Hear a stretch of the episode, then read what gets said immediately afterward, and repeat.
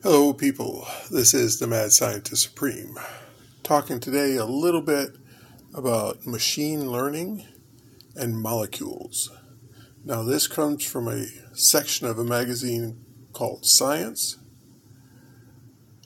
It's page 25, 40K. Number of molecules each as deadly as the nerve agent VX. An AI powered drug discovery Dr. Evil project. Now, they took a AI, gave it information about how our nervous system works, the various chemicals, and let the AI discover toxic chemicals. Now we're always looking for beneficial chemicals. Good.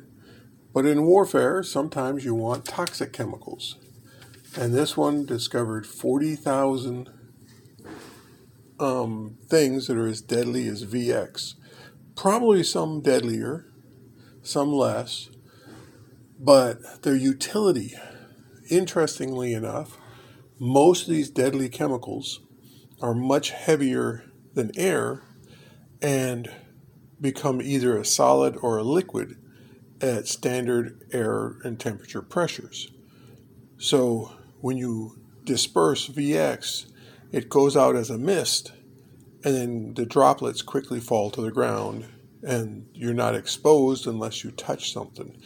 Breathing it in while it's in the mist form is its most deadly form. But after that, it's easier to uh, avoid?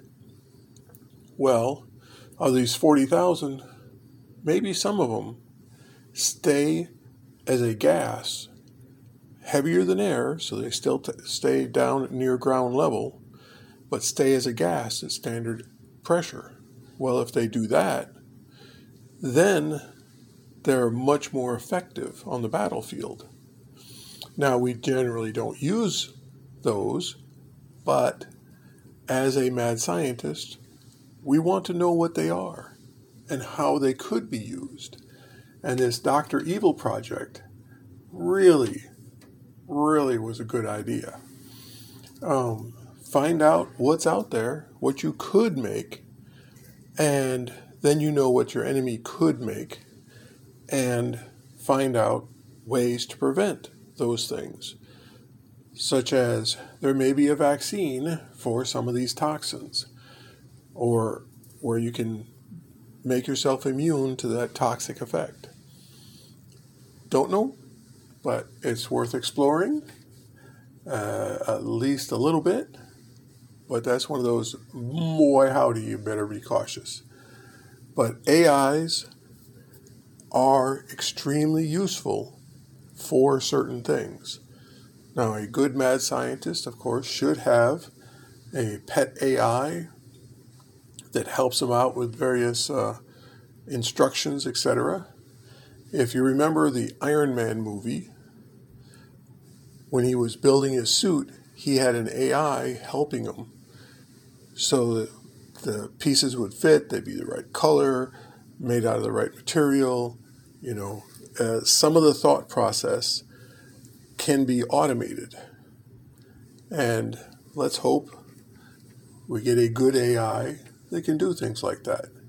Now, if you want to build an Iron Man suit, I think I'll reserve that for our next broadcast. That's a, an idea. I know how to build some of the Iron Man outfit, and I'll talk about that in a future broadcast. But as it is, AIs using um, proteins in order to build deadly toxins. Scary. And they called the project Dr. Evil. All right. That was fun. Let's talk to you again later. Thank you very much. This is the Mad Scientist Supreme signing out.